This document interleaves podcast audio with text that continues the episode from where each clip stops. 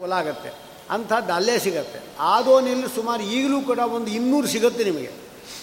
ಪಾಂಡವಗಲ್ಲು ಅಂತಿದೆ ಒಂದು, ಶೂದ್ರ ಪೂಜೆ ಮಾಡೋದೆ ಯಾರೇ ಮಾಡಲಿ ಅಂತೂ ವ್ಯಾಸರಾಜ ಪ್ರತಿಷ್ಠಾಪನೆ ಮಾಡಿದೆ. ಎಷ್ಟು ಶ್ರೇಷ್ಠವಾದ ಆ ಜಾಗ ಅಂತ ಹೇಳಿದರೆ ಪಾಂಡವಗಲ್ಲು, ಅಲ್ಲಿ ಪ್ರಾಣದೇವರು. ಅದಾದಮೇಲೆ ಸ್ವಲ್ಪ ಮುಂದೆ ಹೋದರೆ ಕಾಮವರ, ಅಲ್ಲೊಂದು ಪ್ರಾಣದೇವರು. ಉರುಕೊಂಡ, ಅಲ್ಲೊಂದು ಪ್ರಾಣದೇವರು. ಹೀಗೆ ಆಮೇಲೆ ಅನಂತ ಅನಂತ ಮಂಗಳ ಆಂಜನೇಯ ಅದಕ್ಕೆ ಹೆಸರು. ನಿಮ್ಗೆ ಅನಂತ ಮಂಗಳ ಬೇಕು, ಅಲ್ಲಿ ಹೋಗಬೇಕು. ಆದೋನೆಯಲ್ಲೇ ಇದೆ. ಈಗ ಆದೋನೆ ಸುತ್ತಮುತ್ತಲು ಸುಮಾರು ಇನ್ನೂರಿದೆ. ಘನಗಿರಿ ಪೆನಗೊಂಡ ಹೋದ್ವಿ ನೀವು ಅಂದರೆ ಬೆಟ್ಟಕ್ಕೆ ಹೋಗಬೇಕಷ್ಟೇ, ಅಲ್ಲೆಲ್ಲ ಬೆಟ್ಟದಲ್ಲೆಲ್ಲ ಇದೆ.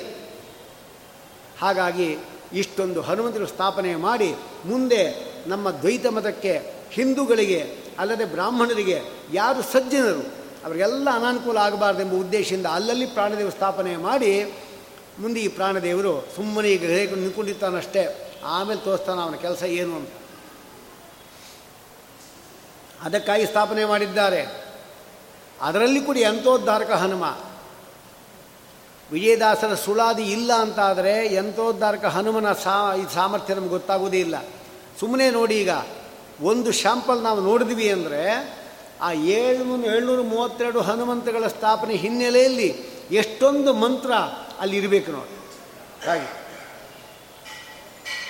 ಅಲ್ಲೇ ಹೇಳ್ತಾರೆ ವಿಜಯದಾಸರು ಅಂದರೆ ಯಂತ್ರೋದ್ಧಾರಕ ಹನುಮ ಸುರ ಸಾರ್ವಭೌಮ ಯಂತ್ರಧಾರಕ ಎನಗೆ ಮನಸ್ಸಿನೊಳಗೆ ಯಂತ್ರವಾಹಕನ ಪೂರ್ಣ ದಯದಿಂದ ಸಕಲಾಂತರಿಯಾಮಿಯಾಗಿ ಚರಿಸುವ ಮಂತ್ರಿ, ಎಲ್ಲರಲ್ಲೂ ಚರಿಸುವ ಮಂತ್ರಿ ಅಂಥೇಳಿ ವ್ಯಾಸರಾಯರು. ಈಗೇನು ಯಂತ್ರೋದ್ಧಾರಕ ಹನುಮ ಇದೆ, ಅದರ ಎದುರುಗಡೆ ಜಾಗದಲ್ಲಿ ಒಂದು ಅಶ್ವತ್ಥ ವೃಕ್ಷ ಇದೆ. ಅದು ಅವರಿದ್ದ ಕಾಲದಿಂದ ಇರೋದು, ನೆನ್ನೆ ಮೊನ್ನೆ ಬಂದಿದ್ದಲ್ಲ. ಅದರ ಮುಂದೆ ಅವರು ಕೂತಿದ್ದರು. ಸರಿಯಾಗಿ ದೊಡ್ಡ ಬಂಡೆ ಇತ್ತು. ಆ ಬಂಡೆ ಹತ್ರ ಇದ್ದಕ್ಕಿದ್ದಾಗೆ ಒಂದು ಪ್ರಾಣದೇವ ಒಂದು ಕೋತಿ ಬಂತು, ನೋಡಿದು ಹಾರು ಹೋಯಿತು. ಇನ್ನೊಂದು ಸಾರಿ ಬಂತು, ಇನ್ನೊಂದು ಪ್ರಾಣದೇವರು, ಅದು ಹಾರೋಯಿತು. ಹೀಗೆ ಒಂದು ಎರಡು ಮೂರು ಹಾಗೆ ಕಡೆಗೆ ಹನ್ನೆರಡು ಪ್ರಾಣದೇವರು ಹಾರೋಯಿತು. ಇದೇನು ಹನ್ನೆರಡು ಪ್ರಾಣದೇವರು ಹಾರು ಹೋಯ್ತಲ್ಲ ಅಂದರೆ ಕೋತಿ ಹಾರೋಯ್ತಲ್ಲ, ಏನೋ ಪರಮಾತ್ಮನ ಅಭಿಪ್ರಾಯ ಇರಬೇಕು. ಈ ಸತಿ ಈಗ ಬರೋ ಕೋತಿ ಇದಲ್ಲ, ಅದನ್ನು ಬಿಡಬಾರ್ದು ಅಂತ ಹೇಳಿದ್ದೆ. ಅಂಗಾರ ತೆಗೆದುಕೊಂಡು ಯಂತ್ರ ಬರೋದ್ರು ಮೊದಲು. ಹಾಂ, ಈಗ ಬಂದ ಅಲ್ಲಿ ಬಂದ ಕೂಡಲೇ ಆ ಯಂತ್ರ ಇತ್ತಲ್ಲ, ಯಂತ್ರ ರಾಜಾಯ ವಿದ್ಮೆ ಅಂತ ಒಂದು ಯಂತ್ರ ಮಂತ್ರ ಇದೆ, ಅದು ಹಾಕಿದರು. ಅಲ್ಲೇ ಸ್ತಬ್ಧ, ಹಾಗೇ ಕೂತು. ಹಾಗೆ ಒಂದು ಕರ ನಾಭಿ ಕಡೆಗೆ, ಒಂದು ಕರದಲ್ಲಿ ಜಪಮಾಲೆ ಅಂದರೆ ಹೀಗೆ ಇರೋದು, ಈ ಕೈ ಇದಲ್ಲ ಅದು ಹೀಗೆ ನಾಭಿ ಕೆಳಗಡೆ, ಇದು ಜಪದ ಮಾಲೆ. ಛಂದದಿಂದ ಪದ್ಮಾಸನದಲ್ಲಿ ಕುಳಿತು ನಿತ್ಯ ನಿತ್ಯಾನಂದ ವಿಜಯ ವಿಠಲರಿಯನ ಧ್ಯಾನಿಸುವ. ಆದರೆ ಇವನು ಹೊಟ್ಟೋಗಬಾರ್ದಲ್ಲ ಹಾರಿ, ಅದಕ್ಕೋಸ್ಕರ ಯಂತ್ರ ಏನೋ ಬರೆದ್ರು, ಆದರೆ ಅವನು ಇಲ್ಲೇ ಇರಬೇಕು, ಜನರಿಗೆಲ್ಲ ಅನುಕೂಲ ಮಾಡಿಕೊಡ್ಬೇಕು. ಅದಕ್ಕೇನು ಮಾಡಿದ್ರು, ಮೂರು ಕೋಟಿ ಬೀಜಾಕಾರವ ಮಂತ್ರವ ಜಪಿಸಿ ಧಾರಿಯನ್ನು ಎರುದು ನಿನ್ನೆಯ ಸುಂದರ ಮೂರುತಿಯನ್ನು ನಿಲ್ಲಿಸಿದರು ವ್ಯಾಸರಾಜರು. ಮೂರು ಕೋಟಿ ಮಂತ್ರ. ನಮ್ಮ ಜನ್ಮದಲ್ಲಿ ಸಾಯೋ ವಯಸ್ಸಾಯಿತು, ಇನ್ನೂ ಕೂಡ ಒಂದು ಲಕ್ಷ ಗಾಯತ್ರಿ ಆಗಿಲ್ಲ, ಮಾಡಿದ್ರು ತಾನೆ ಆಗೋದು. ಮೂರು ಕೋಟಿ ಬೀಜ ಮಂತ್ರವನ್ನು ಧಾರೆ ಎಳೆದ್ರಂಥವರಿಗೆ ನಿಂಗೆ ಅಂತ ಯಾವುದು ಮಂತ್ರ, ಓಂ ಓಂ ಓಂ ಆ ಮಂತ್ರ ಮೂರು ಕೋಟಿ ಜಪ ಮಾಡಿ ಅದನ್ನು ಧಾರೆ ಎರೆದರಂತೆ. ಮತ್ತು ಪ್ರಾಣ ಪ್ರತಿಷ್ಠಾಪನೆ ಕೈ ಕಾಲು ಕಣ್ಣು ಮೂಗು ಬರಬೇಕಲ್ಲ, ಅದರಲ್ಲಿ ಇನ್ನೊಂದು ಕೋಟಿ ಜಪ ಮಾಡಿದ್ರಂತೆ. ಒಂದು ಕೋಟಿ ಬೀಜಾಕಾರವನ್ನು ಜಪಿಸಿ ಪ್ರಾಣ ಪ್ರತಿಷ್ಠೆಯು ಮಾಡಿ ನಿಂದಿಸಿದರು ವ್ಯಾಸರಾಜರು. ಸರಿ, ಪ್ರಾಣದೇವರು ಬಂದು ಭದ್ರ ನಿಂತ್ಕೊಂಡ. ಮತ್ತು ಈ ಹಾರೋಗಿದ್ದಲ್ಲ ಹನ್ನೆರಡು, ಅದೇನು ಮಾಡಬೇಕು? ಅದನ್ನು ಆಕರ್ಷಣ ಮಂತ್ರ ಅಂತಿದೆ. ವಿಜಯೀಂದ್ರ ತೀರ್ಥರಿಗೆ ಇವ್ರು ಹೇಳಿಕೊಟ್ರು ಅಂತ ಹೇಳಿದ ಮೇಲೆ ಇವ್ರಿಗೆ ಗೊತ್ತಿಲ್ಲ ಆಕರ್ಷಣ ಎಂಬುದು, ಅರವತ್ನಾಲ್ಕು ಕಲೆಯಲ್ಲಿ ಗೊತ್ತಿಲ್ವ ಅದು. ಆ ಮೇಲೆ ಹೋಗಿದ್ದರೆ ಆಕರ್ಷಣ ಮಂತ್ರ ಹೇಳಿದರಂತೆ, ಬಂದ್ಬಿಡ್ತು ಎಲ್ಲ. ಸುತ್ತಲೂ ಕೂಡ ಹನ್ನೆರಡು ಆಭರಣ ಅಲಂಕಾರ ಮಾಡಾಕ್ಬಿಟ್ರು. ಒಟ್ಟು ಎಷ್ಟಾಯಿತು? ಹದಿಮೂರಾಯಿತು. ಯಾಕೆ ಹದಿಮೂರಾಯಿತು ಅಂದರೆ ಅದೇ ಮಾರ್ಗಶಿರ ಮಾಸದ ತ್ರಯೋದಶಿ ದಿವಸ ಸ್ಥಾಪನೆ ಮಾಡಿದ್ದದನ್ನು. ಯಾಕೆ ಅಂದರೆ ಮೊಟ್ಟ ಮೊದಲು ರಾಮಚಂದ್ರ ಮತ್ತು ಹನುಮಂತ ದೇವರು ಭೇಟಿ ಮಾಡಿದ ಕಲ್ಲಿರುವ ಶಿಲೆ ಅದು. ಅದಕ್ಕೆ ಅಲ್ಲೇ ಹನುಮಂತ ಇವರಿಗೆ ಕಾಣಿಸಿದರು. ಅವತ್ತು ಮಾರ್ಗಶಿರ ಮಾಸ ತ್ರಯೋದಶಿ ಆವತ್ತು. ಅದಕ್ಕೆ ಹದಿಮೂರು ಹನುಮಂತಗಳು ಸ್ಥಾಪನೆ ಮಾಡಿ ಮಾರ್ಗಶಿರ ಮಾಸದ ಏನು ಹದಿಮೂರನೇ ದಿವಸ ಇದೆ ಅದು ಹನುಮದ್ ವ್ರತ, ಹನುಮ ಜಯಂತಿ ಅಲ್ಲ, ಜಯಂತಿ ಗೊತ್ತಿಲ್ಲ, ವ್ರತ ಗೊತ್ತಿಲ್ಲ, ಎಲ್ಲರಿಗೂ ಹನುಮದ್ ಜಯಂತಿ. ಅವ್ರ ಮುಖ್ಯ ಉದ್ದೇಶ ಏನೋ ದುಡ್ಡು ಕಲೆಕ್ಷನ್ನು, ಅದು ಜಯಂತಿ ಅಂದರೆ ಬರೋದು, ಹನುಮದ್ ವ್ರತ ಅಂದರೆ ಬರೋಲ್ಲ, ಕೊಡಲ್ಲ ಅವರು. ಅದಕ್ಕೆ ಜಯಂತಿ ಅಂತ ಹೇಳಿಬಿಟ್ಟು ವ್ಯಸ್ತ ವ್ಯವಸ್ಥೆ ಮಾಡಿ ಅಂತೂ ಇದು ಮಾಡ್ಕೊತಾರೆ. ಅದಲ್ಲ, ಇದು ಯಂತ್ರೋದ್ಧಾರ, ಇದು ಮೊಟ್ಟ ಮೊದಲು ಮಾಡಿದ್ದು. ಹುಲಿಕುಂಠೇಶ್ವರ ಅದು ಗೊತ್ತಲ್ಲ, ಅದು ಅದು ಅಷ್ಟೇ ವ್ಯಾಸರಾಜರೇ. ಎಷ್ಟು ಹನುಮಂತಗಳು! ಈ ಮೊನ್ನೆ ಒಂದು ಈ ಪಾಪಾರ್ಪೇಟೆ ಅಂತ ಒಂದು ತಮಿಳ್ನಾಡು ಹತ್ರ ಬರುತ್ತೆ, ಹೊಸವರು ಆದಮೇಲೆ ಒಂದು ಬರುತ್ತೆ, ಅಲ್ಲಿ ಒಂದು ಮಧ್ಯದಲ್ಲಿ ಒಂದು ಊರಿದೆ. ಈಗ ಒಂದು ಶ್ರೀನಿವಾಸ ದೇವರನ್ನ ಅಂದರೆ ಚನ್ನಕೇಶ್ವರ ದೇವಸ್ಥಾನ ಇದೆ, ಅಲ್ಲಿ ಪ್ರಾಣದೇವರಿದೆ. ಅಲ್ಲಿ ಶ್ರೀಪಾದರಾಜರು ವ್ಯಾಸರಾಜರು ಇಬ್ಬರು ಹೋಗಿದ್ದರು, ಅದು ಸ್ಥಾಪನೆ ಮಾಡೋರು. ಅಲ್ಲಿ ಶಂಖಚಕ್ರನೂ ಇದೆ, ಅಲ್ಲಿ ಹಾಗೆಯೇ ವ್ಯಾಸರಾಜರ ಎಲ್ಲ ಚಿಹ್ನೆಗಳು ಇದೆ. ಅದು ಹೇಗಿದೆ? ಮುಖ ಇತ್ತ ಕಡೆ, ಅದು ಈ ಕೆಂಗಲ್ ಹನುಮಂತ ನೋಡಿದ್ದೀರಲ್ಲ ನೀವು, ಅದು ವ್ಯಾಸರಾಜರು, ಇನ್ನೀ ಬೇರೆ ಅವನೂ ಅಲ್ಲ. ಆ ಕೆಂಗಲ್ ಹನುಮಂತ ಅಂತ ಒಬ್ಬನ ವಿಧಾನಸೌಧ ಕಟ್ಸಿದ್ನಲ್ಲ, ಅವನು ಹುಟ್ಟಿದ್ದು ಕೂಡ ಇವನ ಅನುಗ್ರಹದಿಂದಲೇ, ಅದಕ್ಕೆ ಅದೇ ಹೆಸರು ಅವನಿಗೆ ಭದ್ರ ಆಯಿತು. ಹಾಗಾಗಿ ಅಂತಹ ಹನುಮಂತ ಏನಿದ್ದಾನೆ ಅವನು ಕೆಂಗಲ್ ಹನುಮಂತ, ಅವನ ಮುಖ ಹೀಗೆ ಇತ್ತ ಕಡೆ ಮುಖ ನೋಡ್ತಾ ಇರೋದು, ಅದೇ ರೀತಿ ಮುಖ. ವ್ಯಾಸರಾಜ ಎಲ್ಲ ಚಿಹ್ನೆ, ಸೌಗಂಧಿಕ ಪುಷ್ಪ, ಆಮೇಲೆ ಶಂಖಚಕ್ರ. ಇದಕ್ಕೆ ಏನು ಮಾಡ್ತಾ ಇದ್ದರು ಹಿಂದೆಲ್ಲ ಪ್ರಾಣದೇವರು ಸ್ಥಾಪನೆ ಮಾಡುವಾಗ ಅಂತ ಈಗೊಂದು ವಿಷಯ ಗೊತ್ತಾಯಿತು ನಮಗಲ್ಲಿ. ಅಲ್ಲೇ ಪಕ್ಕದಲ್ಲಿ ಒಂದು ದೊಡ್ಡ ಬೆ ಒಂದು ಇಷ್ಟು ದಪ್ಪ ದೊಡ್ಡ ಕಲ್ಲಿದೆ, ಅದರಲ್ಲಿ ಇಲ್ಲಿ ಹೇಗಿದೆಯೋ ಹಾಗೇನೆ ಅಲ್ಲಿ ಕೆತ್ತಿದ್ದಾರೆ. ಅಂದರೆ ಮೊದಲು ರಿಹರ್ಸಲ್ ಮಾಡಿ ನೋಡೋದು, ಚಿತ್ರ ಬರಿಬೇಕಾದ್ರೆ ಮೊದಲು ರಿಹರ್ಸಲ್ ಮಾಡಲ್ವ, ಅದು ಮಾಡೋದು ಮೊದಲು, ಆಮೇಲೆ ಇಲ್ಲಿ ಸ್ಥಾಪನೆ ಮಾಡೋದು. ಹೀಗೆ ಮಾಡಿದ್ದಾರೆ ಅಂತ ಗೊತ್ತಾಯ್ತು, ಒಂದು ಹೊಸ ವಿಷಯ ನಮಗಲ್ಲಿ ಹೋದಾಗ. ಅಂತಹ ಒಂದು ಆ ಪ್ರಾಣದೇವರು, ಅಲ್ಲಿ ಶಂಖಚಕ್ರನೂ ಇದೆ. ಇನ್ನು ಸೂರ್ಯ ಚಂದ್ರ ಇರುತ್ತೆ ಕೆಲವು ಕಡೆ. ಈಗ ನೀವು ಅನಂತಪುರಕ್ಕೆ ಹೋಗ್ರಿ, ಅಲ್ಲಿ ಎರಡು ಪ್ರಾಣದೇವರಿದೆ ಮಠದಲ್ಲಿ, ಅದು ಉತ್ತರಾದಿ ಮಠ. ಅದು ಆ ಉತ್ತರಾದಿ ಮಠದಲ್ಲಿ ಎರಡು ಪ್ರಾಣದೇವರು ಇದೆ. ಒಂದು ಜನ್ಮೇಜಯ ಪ್ರತಿಷ್ಠಾಪನೆ ಮಾಡಿದ್ದು ಇದೆ, ವ್ಯಾಸರಾಜ ಮಾಡಿದ್ದು ಇದೆ, ಪಕ್ಕಪಕ್ಕದಲ್ಲೇ ಇದೆ ಎರಡು. ಕೆಲವು ಸಾರಿ ಜನ್ಮೇಜಯ ಮಾಡಿದ್ದೇನಿದೆ ಆ ಪ್ರತಿಮೆ ಇರುತ್ತಲ್ಲ, ಅದನ್ನು ವ್ಯತ್ಯಾಸ ಆಗಿಬಿಡುತ್ತೆ, ಯಾರು ಮುಟ್ಟಿ ಮುಟ್ಟಿ ಸಂದೇಹ ಹೋಗಿರುತ್ತೆ, ಇವರು ಹೋಗಿ ಸ್ಥಾಪನೆ ಮಾಡಿರ್ತಾರೆ. ಇನ್ನು ಕಾಗ್ದೇಶ, ಶಾಂತೇಶ, ಭ್ರಾಂತೇಶ ಗೊತ್ತಲ್ಲ ನಿಮಗೆ, ಅದು ಈ ವ್ಯಾಸರಾಜರದೇ ಮೂರು ಕೂಡ. ಮೂರು ಅವರದಲ್ಲ, ಎರಡು ವ್ಯಾಸರಾಜರದು, ಒಂದು ಬ್ರಹ್ಮಣಿ ತೀರ್ಥರು. ಅದು ಹೇಗೆ? ಮೊದಲನೇದು ಯಾವುದು? ಮೊದಲನೇದು ಯಾವುದು? ಮೊದಲು ಬ್ರಾ ಇಲ್ಲಿ ಎಲ್ಲ ಒಂದೇ, ಮೂರು ನಮಗಿದ್ದೇ ಇದಲ್ಲ. ಕಾಂತೇಶ ಕದರಮಂಡಲಿಗೆ ಇದೆ, ಸಾತೇನಹಳ್ಳಿಯಲ್ಲಿ ಶಾಂತೇಶ ಇದ್ದಾನೆ, ಇಲ್ಲಿ ಭ್ರಾಂತೇಶ ಇದ್ದಾನೆ. ಎಲ್ಲಿ? ಶಿಕಾರಿಪುರದಲ್ಲಿ. ಆ ಶಿಕಾರಿಪುರದಲ್ಲಿ ಆ ಊರಲ್ಲಿ ಒಬ್ಬ ದೊಡ್ಡ ವ್ಯಕ್ತಿ ಇದ್ದ, ಅಲ್ಲೇ ಪಕ್ಕದ ಒಂದು ಸರೋವರ ಇದೆ, ಅಲ್ಲಿ ದೊಡ್ಡ ಬಂಡೆ ಬಿದ್ದಿತ್ತು. ಆ ಬಂಡೆ ಏನಿದೆ, ಆ ಬಂಡೆಯನ್ನು ನೋಡಿದ್ರೆ ಅಲ್ಲಿ ಪ್ರಾಣದ ಕೆಳಗಡೆ ಇರೋದು ಎಲ್ಲ ತುಳಿಯೋದು, ಆಟ ಆಡೋದು, ಬಟ್ಟೆ ಹೀಗೆಲ್ಲ ಮಾಡ್ಕೊತಾ ಇದ್ದರು. ವ್ಯಾಸರಾಜರಿಗೆ ಹನುಮಂತ ಹೇಳಿದ, ನಾ ಅಲ್ಲಿದ್ದೀನಿ, ಇಲ್ಲಿ ಪ್ರತಿಷ್ಠಾಪನೆ ಮಾಡು ಅಂತ. ತೆಗೆದು ನೋಡಿದ್ರೆ ಪ್ರಾಣದೇವಿ ಇತ್ತು, ಸುಂದರವಾದ ಪ್ರತಿಮೆ. ಅವನೇನು ಪ್ರಾಣದೇವರು ಅಷ್ಟೇ ಹೇಳಬೇಕಷ್ಟೇ, ಹೆಸರು ಗೊತ್ತಿಲ್ವಲ್ಲ. ಅದಕ್ಕೆ ಜಾಗ ಬೇಕೀಗ. ಆ ಊರಿನ ಯಜಮಾನ ಕರೆದರು, ನೀನು ಈ ಪ್ರಾಣದ ಪ್ರತಿಷ್ಠಾಪನೆ ಮಾಡಲಿಕ್ಕೆ ಒಂದು ಜಾಗ ಕೊಡ್ತೀಯ ಅಂತ. ನನ್ನ ಹೆಸರೇ ಇಡೋದಾದರೂ ಕೊಡ್ತೀನಿ ಅಂತ. ಏನು ಅವನ ಹೆಸರು? ಹುಚ್ಚು ರಾಯ ಅಂತ ಅವನಿಗೆ ಹೆಸರು. ಸರಿ ಆಯಿತು, ಅದೇ ಹೆಸರೇ ಹೇಳ್ಬಿಟ್ರು, ಹುಚ್ಚು ರಾಯ ಅಂತ. ಆ ಪ್ರಾಣದೇವರಿಗೂ ಅದೇ ಹೆಸರು, ಹುಚ್ಚುರಾಯ ಸ್ವಾಮಿ ಅಂತ ಹೆಸರು. ಪ್ರತಿ ದಿವಸವೂ ಕೂಡ ಅಲ್ಲಿ ಬೆಣ್ಣೆ ಅಲಂಕಾರ ಅವನಿಗೆ ಇದ್ದೇ ಇರುತ್ತೆ. ಪ್ರತಿ ದಿವಸ ಕ್ಯೂ ನಿಂತ್ಕೋಬೇಕು, ನೀವು ಹೋದಷ್ಟು ಮಾಡಲ್ಲ, ಅಷ್ಟೊಂದು ಇರುತ್ತೆ ಅವನು. ನಾನಲ್ಲಿ ಒಂದು ವಾರ ಇರುವ ಸಂದರ್ಭ ಬಂದಿತ್ತು. ಆಗ ಅಲ್ಲಿ ಆ ರಾಘವೇಂದ್ರ ಮಠದ ಇದಕ್ಕೆ ಅಂತ ಬ ಉಪನ್ಯಾಸಕ್ಕೆ ಬಂದಿದ್ದಾಗ ನಾನು ಅಲ್ಲಿ ಹೋದರೆ ಪೂಜೆ ಮಾಡೋದು. ನಾನು ಕೂಡ ಮಾಡಿಸ್ತಾರೆ, ಏನು ತೊಂದರೆ ಇಲ್ಲ, ಅಂದರೆ ಎಲ್ಲರಿಗೂ ಮಾಡಿಸೋದಿಲ್ಲ, ಅವರೇ ಗುರುತು ಮಾಡಿಸೋದು, ಪೂಜೆ ಮಾಡಲಿಕ್ಕೆ ಬಿಟ್ಟರು.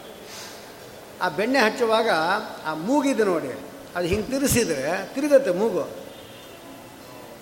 ಆ ಪ್ರಾಣದೇವಿ. ನಿಮ್ಮ ಬಹುಶಃ ನಿಮ್ಗೆ ಯಾರು ಗೊತ್ತಾಗೋದಿಲ್ಲ, ಅದು ಮುಟ್ಟಿದ್ರೆ ಗೊತ್ತಾಗತ್ತಷ್ಟು. ಏನೋ ಹಿಂಗೆ ಮೆತ್ತಲಿಕ್ಕೆ ಅಂದರೆ ತಿರುಗ್ತದು, ಹಿಂಗೆ ತಿರ್ಸಿದ್ರೆ ಮೂಗು ಸರಿ ತಿರುಗತ್ತೆ. ಯಾಕೆ ಅಂತ ಆಮೇಲೆ ಗೊತ್ತಾಯಿತು. ಅದೇನಾಯಿತು ಅಂದರೆ, ತರುವಾಗ ಬಂಡೆ ಒಡೆದು ಆ ಮೂಗು ಒಡೆದೋಯ್ತು. ಭಿನ್ನ ಆಗಿದ್ದನ್ನು ಪ್ರ ಪ್ರತಿಷ್ಠಾಪನೆ ಮಾಡಬಾರ್ದಲ್ಲ.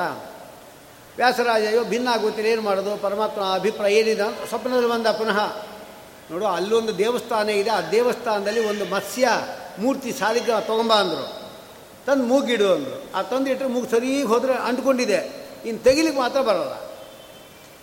ಆ ರೀತಿ ಪ್ರಾಣದೇವ ಅಂತ ಮೂಗಿನಲ್ಲಿ ಪ್ರಾಣದೇವರಾಯ್ತಲ್ಲಿ. ಆಮೇಲೆ ಮುಂದೆ ಕದರಮಂಡಲಿ ಕಾಂತೇಶ ಅಲ್ಲಿ ಜನ್ಮೇಜ ಪ್ರತಿಷ್ಠಾಪನೆ ಮಾಡಿದ್ದು ಅಂತ ಪ್ರಸಿದ್ಧಿ ಇರೋದು. ವ್ಯಾಸರಾಜ ಪ್ರತಿಷ್ಠಾಪನೆ ಮಾಡಿದ್ರು. ಅವರ ಕಣ್ಣುಗಳಿಗೆ ಸಾಲಿಗ್ರಾಮ ಎರಡಿಟ್ಟರು. ಆ ಕದರಮಂಡಲಿ ಪ್ರಾಣದೇವ ಕ ಕಣ್ಣಲ್ಲಿ ಇಟ್ಟರು. ಅದಾದಮೇಲೆ ಸಾತೇನಹಳ್ಳಿಗೆ ಬಂದಾಗ ಅವರು ಬ್ರಹ್ಮಣ್ಯ ತೀರ್ಥರು ಬಂದಿದ್ದ ಆ ಜಾಗಕ್ಕೆ. ಸಾತೇನಹಳ್ಳಿಯಲ್ಲಿ ಬ್ರಹ್ಮಣ್ಯ ತೀರ್ಥರು ಅವರೆಲ್ಲ ಊರಿನ ಜನ ಎಲ್ಲ ಕೇಳಿಕೊಂಡ್ರು, ಸ್ವಾಮಿ ಈ ಊರಲ್ಲಿ ಒಂದು ದೇವಸ್ಥಾನ ಇಲ್ಲ, ನೀವು ಒಂದು ಯಾವುದೋ ದೇವಸ್ಥಾನ ಸ್ಥಾಪನೆ ಮಾಡಿ ಚೆನ್ನಾಗಿರುತ್ತಲ್ವ ಅಂತ.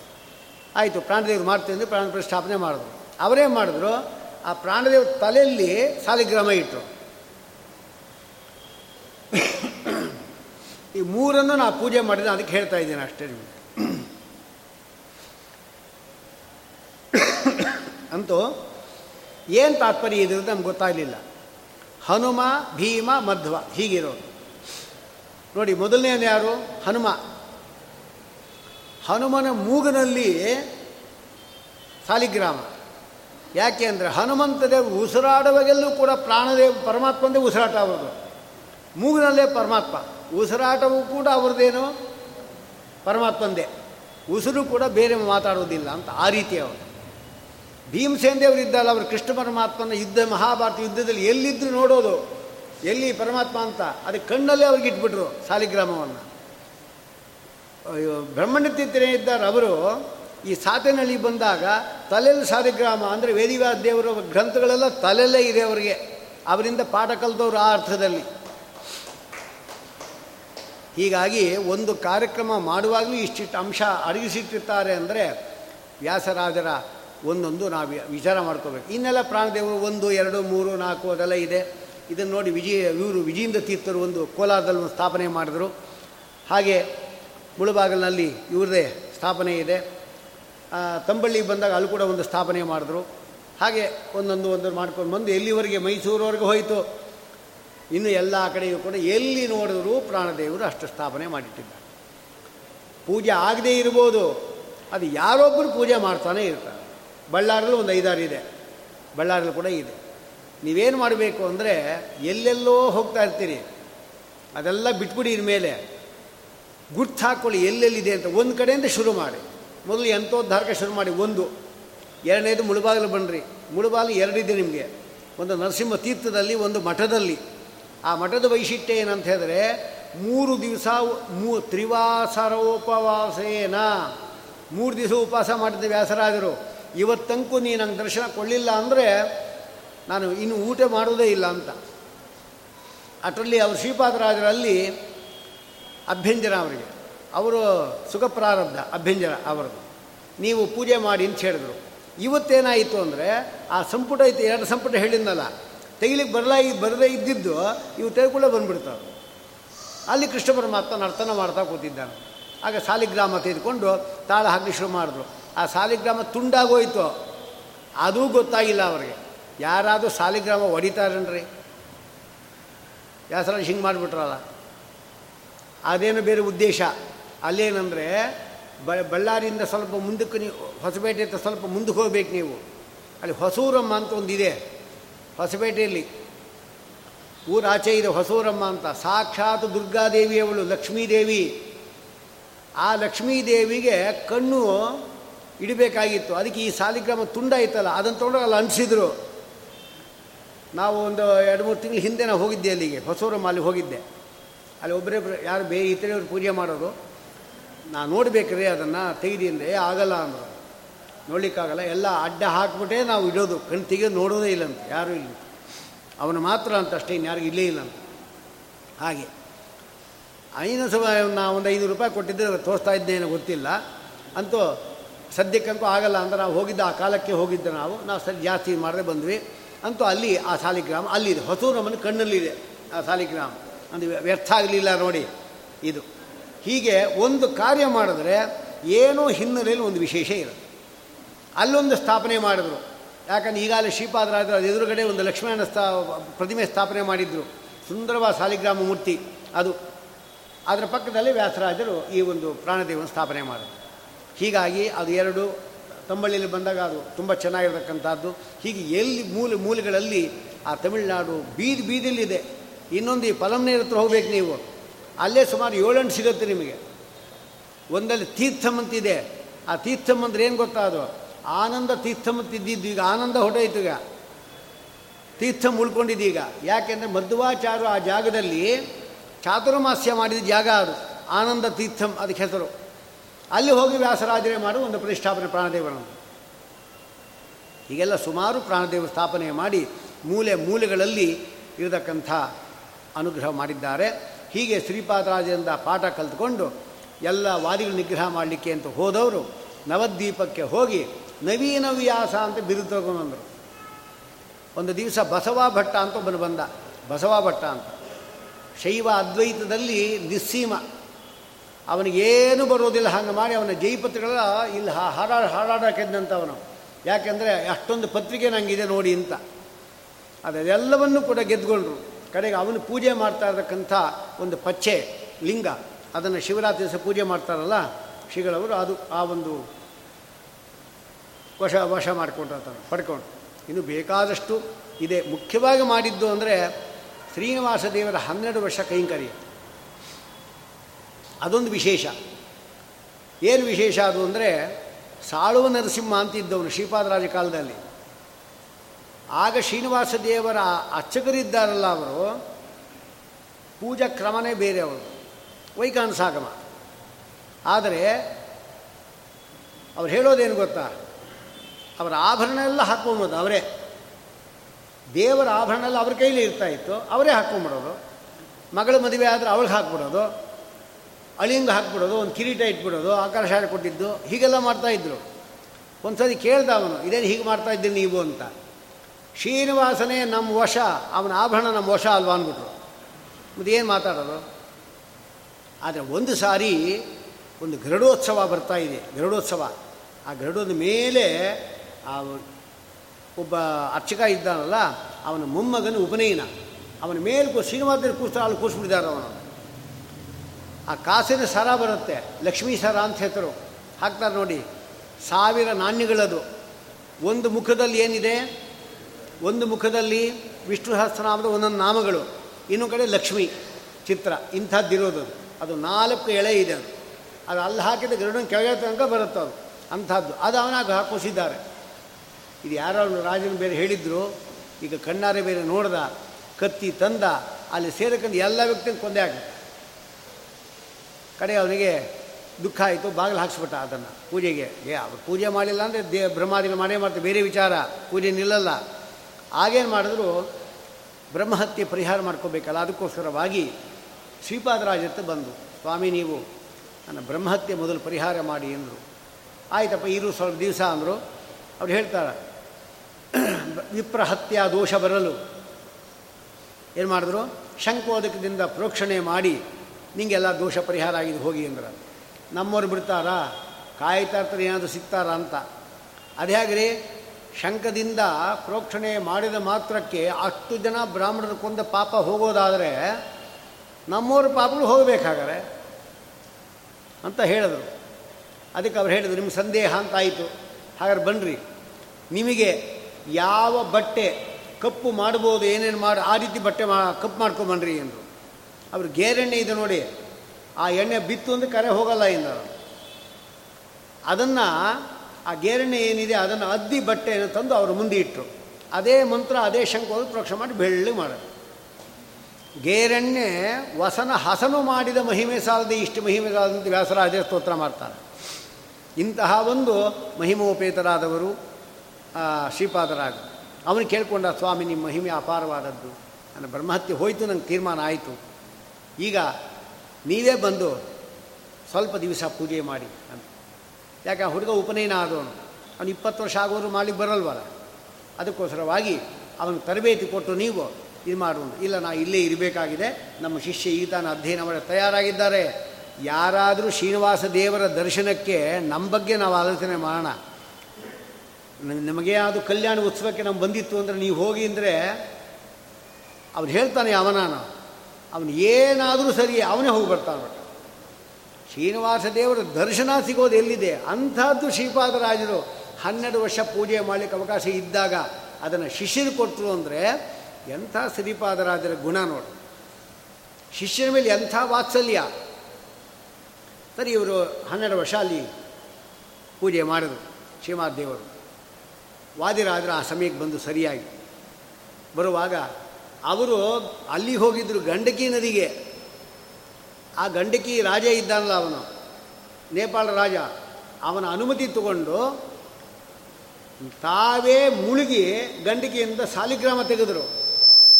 ಅಲ್ಲೇನಾಗತ್ತೆ, ಗಂಡಕಿ ಇದರಲ್ಲಿ ಅಲ್ಲಿ ಹುಳುಗಳಿದೆ, ವಜ್ರಕೀಟಕ ವಜ್ರಕೀಟ ಆ ವಜ್ರಕೀಟ ಏನಿದೆ ಅದು ಕಚ್ಚಿಬಿಟ್ರೆ ಅಷ್ಟೇ. ಆಮೇಲೆ ಆದರೆ ಅದಕ್ಕೂ ಕೂಡ ಒಂದು ಪರಿಹಾರ ಇದೆ, ಅದು ವಾದಿರಾಜ ಗೊತ್ತಿತ್ತು. ಅವನು ಹೇಳ್ತಾನೆ, ನಮ್ಮ ಹತ್ರ ಅಷ್ಟು ಸಾಲಿಗ್ರಾಮ ಇಟ್ಕೊಂಡಿಲ್ಲ, ನೀವೇ ಬೇಕಾದ್ರೆ ಮುಳುಗಿ ತೊಗೊಳ್ಳಿ, ಪರ್ಮಿ ಅನುಮತಿ ಕೊಡ್ತೀನಿ ಎಂದ. ಆಯಿತು, ಮುಳುಗಿದರು, ಒಂದು ಹುಳನೂ ಕಟ್ಟಲಿಲ್ಲ.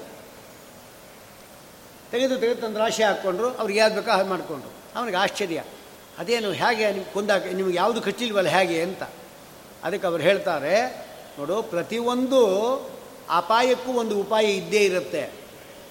ಈ ಕೀಟಕ್ಕೆ ಆಗದೇ ಇದ್ದದ್ದು ಒಂದಿದೆ ಸೊಪ್ಪು, ಅದೇ ತುಳಸಿ. ಆಹಾರ ಹಾಕ್ಕೊಂಡಿದ್ದೀವಿ ನೋಡಿ ನಾವು, ಅದಕ್ಕೆ ನಮ್ಮ ಹತ್ರ ಬರಲಿಲ್ಲ ಅಂತ ಹೇಳಿದ. ತುಳಸಿ ಹಾರ ಹಾಕ್ಕೊಂಡು ಸಾಲಿಗ್ರಾಮವನ್ನು ಪೂರ್ಣವಾಗಿ ತಂದು ರಾಶಿ ಹಾಕ್ಕೊಂಡು ಅವರೇ ಗಂಟು ಕಟ್ಟಿ ಒಂದು ಸರ ಮಾಡಿ ಶ್ರೀನಿವಾಸ ದೇವರ ಹತ್ರ ಬಂದರು. ಎಲ್ಲಿ ನೋಡೋದು ಸಾಲಿಗ್ರಾಮವೇ.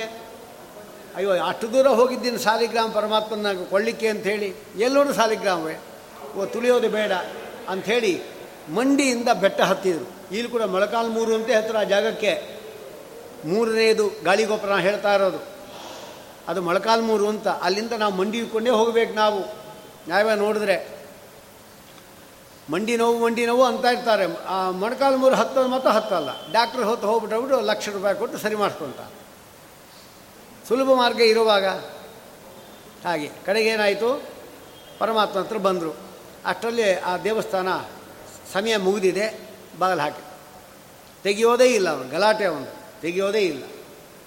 ಸರಿ, ಬೇಡ ಬಿಡಪ್ಪ ಅಂತೇಳಿ ಸೀದಾ ಅಲ್ಲಿ ಹೋದರು. ವಿಮಾನ ಶ್ರೀನಿವಾಸ ಇದಲ್ಲ, ಅಲ್ಲಿ ಕೂತ್ಕೊಂಡ್ರು, ಸುಮ್ಮನೆ ದೇವರನ್ನು ಧ್ಯಾನ ಮಾಡ್ತಾ ಕೂತ್ಕೊಂಡ್ರು. ಅಷ್ಟು ದೂರದಿಂದ ಹೋಗಿ ಗಂಡಕಿಗೆ ಹೋಗಿ ಈ ಹಾರ ತಂದಿದ್ದೇನೆ, ನಿನಗೇ ಬೇಡ ಅಂದರೆ ನಾ ಏನು ಮಾಡೋದು, ಸರಿ ಇಟ್ಕೊಂಡಿದ್ದು ಬಿಡು, ಯಾವ ದರ್ಶನ ಕೊಟ್ಟು ಕೊಡೋದು ಅಂದ ಕೂಡಲೇ ಎಲ್ಲ ಏಳು ಬಾಗಿಲು ಕೂಡ ಎಲ್ಲ ಅದೇ ತೆಕ್ಕೊಂಬಿಟ್ಟವು. ಇದ್ದಕ್ಕಿದ್ದಾಗೆ ವಾದ್ಯಗಳು ಧ್ವನಿಗಳು ಶುರು ಆದವು. ಅವನಿಗೆ ಆಶ್ಚರ್ಯ, ಕೀ ಇಲ್ಲೇ ಇದೆ, ಬೀದಿಕೆ ನನ್ನ ಹತ್ರ ಇಲ್ಲೇ ಇದೆ, ಯಾರು ತೆಗಿಬೇಕು. ಬಂದು ನೋಡ್ತಾನೆ, ನೋಡಿದ್ರೆ ದೊಡ್ಡ ಪುಷ್ಪದ ಹಾರ ಅವ್ರಿಗೆ ಬಿದ್ದಿದೆ. ಆಮೇಲೆ ವ್ಯಾಸರಾಜರು ಅವರ ಶಿಷ್ಯ ಅದಕ್ಕಂಥ ಪುರಂದಾಸರು ಮತ್ತು ಕನಕದಾಸರು ಕುಣಿತಾ ಇದ್ದಾರೆ ಮುಂದುಗಡೆ. ಆಮೇಲೆ ನೋಡಿ ಬಾಲ್ ತೆಗೆದಿದೆ, ದೇವರು ಎಲ್ಲರೂ ಕಾಣಿಸ್ತಾ ಇದ್ದಾರೆ. ಅವನ ಮೇಲೆ ಅವನೇ ಮಾಡ್ದ. ಅವತ್ತಿಂದ ಒಂದು ತೀರ್ಮಾನ ತಗೊಂಡ, ರಾಜರು ಅಂದರೆ ಸನ್ಯಾಸಿಗಳಲ್ಲಿ ಮೂರು ಜನ ಅಂತೆ, ಒಂದು ವ್ಯಾಸರಾಜರು, ಒಂದು ಶ್ರೀಪಾದರಾಜರು, ಒಂದು ವ್ಯಾಸರಾಜರು, ಮೂರು ರಾಜರುಗಳು.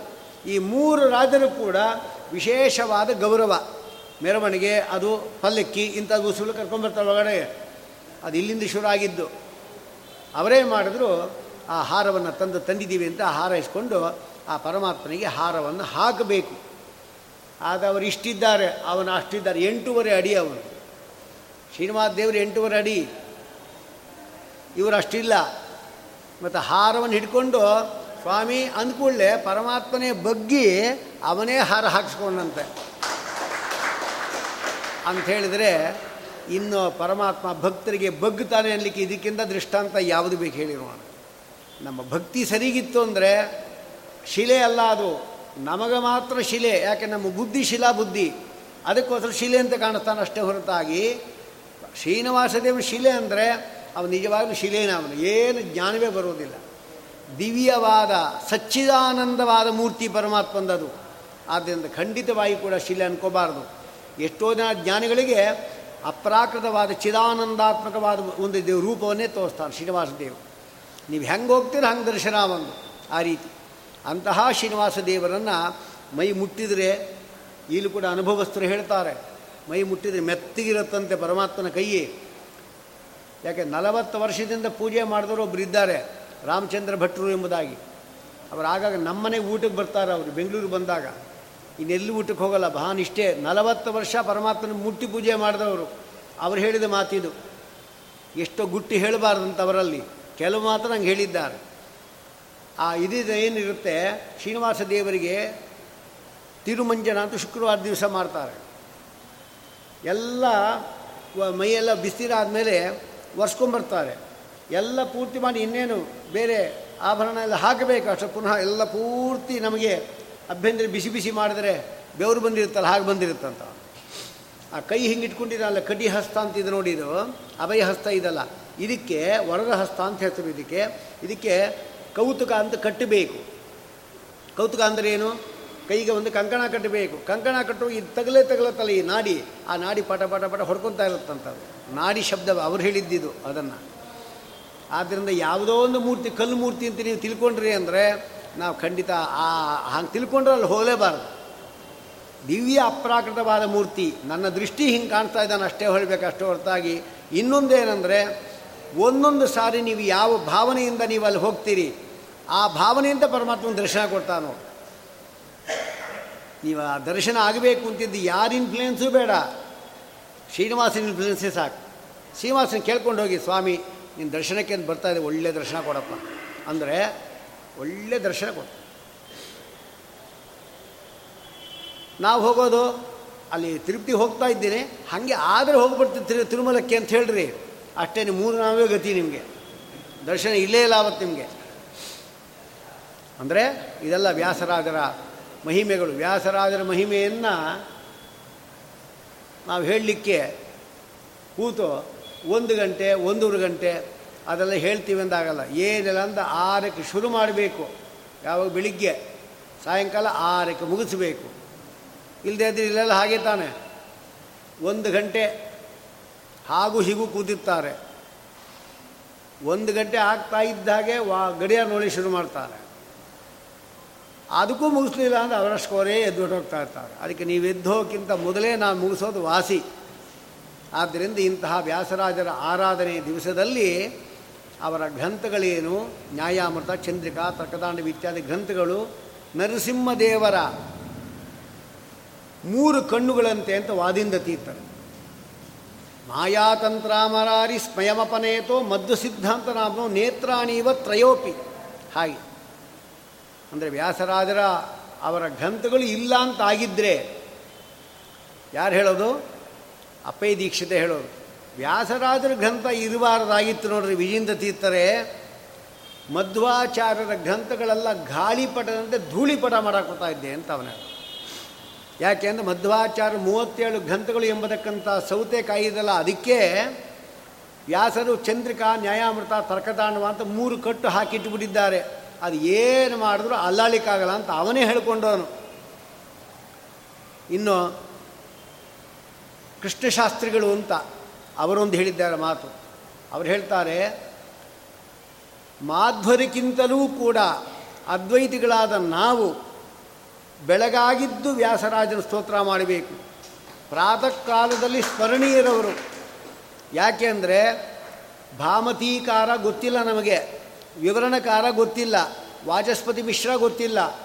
ಇವರು ಖಂಡನೆ ಮಾಡುವ ನೆಪದಿಂದ ಆದರೂ ಕೂಡ ಅವರೆಲ್ಲ ಮತಗಳನ್ನು ಹೇಳಿ, ಹೆಸರುಗಳು ಹೇಳಿ ಅವರ ಅನುವಾದ ಮಾಡಿದ್ದಾರೆ. ಅಂದರೆ ಇವರಿಗೆ ಮಾಧ್ವರಿಗಿಂತಲೂ ನಾವೇ ಚಿರಋಣಿಯಾಗಿರ್ಬೇಕು. ನಾವು ಬೆಳಗಾಗಿದ್ದು ವ್ಯಾಸರಾಜ ವ್ಯಾಸರಾಜ ಅಂತ ಅನ್ಬೇಕು, ಬೆಳಗಾಗಿದ್ದು ಅಂತ ಬರ್ಕೊಂಡಿದ್ದಾನೆ ಅವನು. ಈಗಲೂ ಇದ್ದಾರೆ ಅವರು ಕೃಷ್ಣಶಾಸ್ತ್ರಿಗಳು ಅಂಥೇಳಿ. ವಿದ್ಯಾಮಾನ ತೀರ್ಥರ್ಥ ಸುಮಾರು ಸತಿ ವಾಕ್ಯಾರ್ಥಕ್ಕೆ ಬಂದವರು, ದೊಡ್ಡ ಪಂಡಿತರು, ಅದ ನಿಗರ್ವಿಗಳು. ಜ್ಞಾನ ಇದ್ಮೇಲೆ ಒಪ್ಪಿದ್ದ. ಅಂದರೆ ಇಂತಹ ಒಂದು ಎಷ್ಟೋ ಜನಕ್ಕೆ ಮದ್ ಮಾಧ್ವರಲ್ಲಿ ಮೀಮಾಂಸಾ ಶಾಸ್ತ್ರ ಗೊತ್ತಿಲ್ಲ ಅಂತ ತಿಳ್ಕೊಂಡಿದ್ದರು. ಅದಕ್ಕೆ ವ್ಯಾಸರಾಜರು ನ್ಯಾಯಾಮೃತದಲ್ಲಿ ಬರೀ ವೈದಿಕ ದೃಷ್ಟಾಂತಗಳೇ ಇದೆ, ಮೀಮಾಂಸಾದ್ದೇ. ಚಂದ್ರಿಕಾದಲ್ಲೆಲ್ಲ ಮೀಮಾಂಸಾ ದೃಷ್ಟಾಂತಗಳೇ. ಹೀಗೆ ಮಾಡಿ ಮಾಧ್ವರಿಗೆ ಮೀಮಾಂಸಾ ಶಾಸ್ತ್ರ ಗೊತ್ತಿಲ್ಲ ಅಂತ ಹೇಳಬೇಡ, ಅದು ನಿನ್ನ ಅಜ್ಞಾನ ಅಷ್ಟೇ ಹೊರತಾಗಿ ಗೊತ್ತಿಲ್ಲ ಅಂತಲ್ಲ. ಆಮೇಲೆ ವಿಜಯೀಂದ್ರ ತೀರ್ಥರು ಎಷ್ಟು ಗ್ರಂಥ, ಜೈಮಿನಿ ನ್ಯಾಯ ವಿಸ್ತರಮಾಲಾ ಎಂಬುದಾಗಿ ಅದೊಂದು ಸುಮಾರು ಗ್ರಂಥಗಳೆಲ್ಲ ಅವರು ಬರೆದಿದ್ದಾರೆ. ಹೀಗಾಗಿ ವ್ಯಾಸರಾಜರಿಂದ ಶುರುವಾಯಿತು ನೋಡ್ರಿ ಯಾವುದು ವಾದ ಪ್ರತಿವಾದ ಇತ್ಯಾದಿಗಳು. ನ್ಯಾಯಾಮೃತ ಅದಕ್ಕೆ ಮಧುಸೂದನ ಸರಸ್ವತಿ ಅವರದ್ದು ಬೇರೆ, ಬ್ರಹ್ಮಾನ ಬ್ರಹ್ಮ ಬ್ರಹ್ಮಗೌಡಾನಂದ ಅಂತ ಅವರದ್ದು ಬೇರೆ ಇದೆ ಅನ್ನೊಂದು, ಅದು ಅದ್ವೈತ ಸಿದ್ಧಿ. ಎಷ್ಟು ಗ್ರಂಥಗಳು! ಆದಮೇಲೆ ಒಬ್ಬರ ಮೇಲೆ ತರಂಗಿಣಿ ಆಚಾರ್ಯರು, ರಾಮಾಚಾರ್ಯರು, ಅವ್ರು ಬರೆದಿದ್ದು ಇವೇ ಮೊದಲಾದ ವಾಕ್ಯ, ಆಮೇಲೆ ಪ್ರತಿಯೊಂದು ಕೂಡ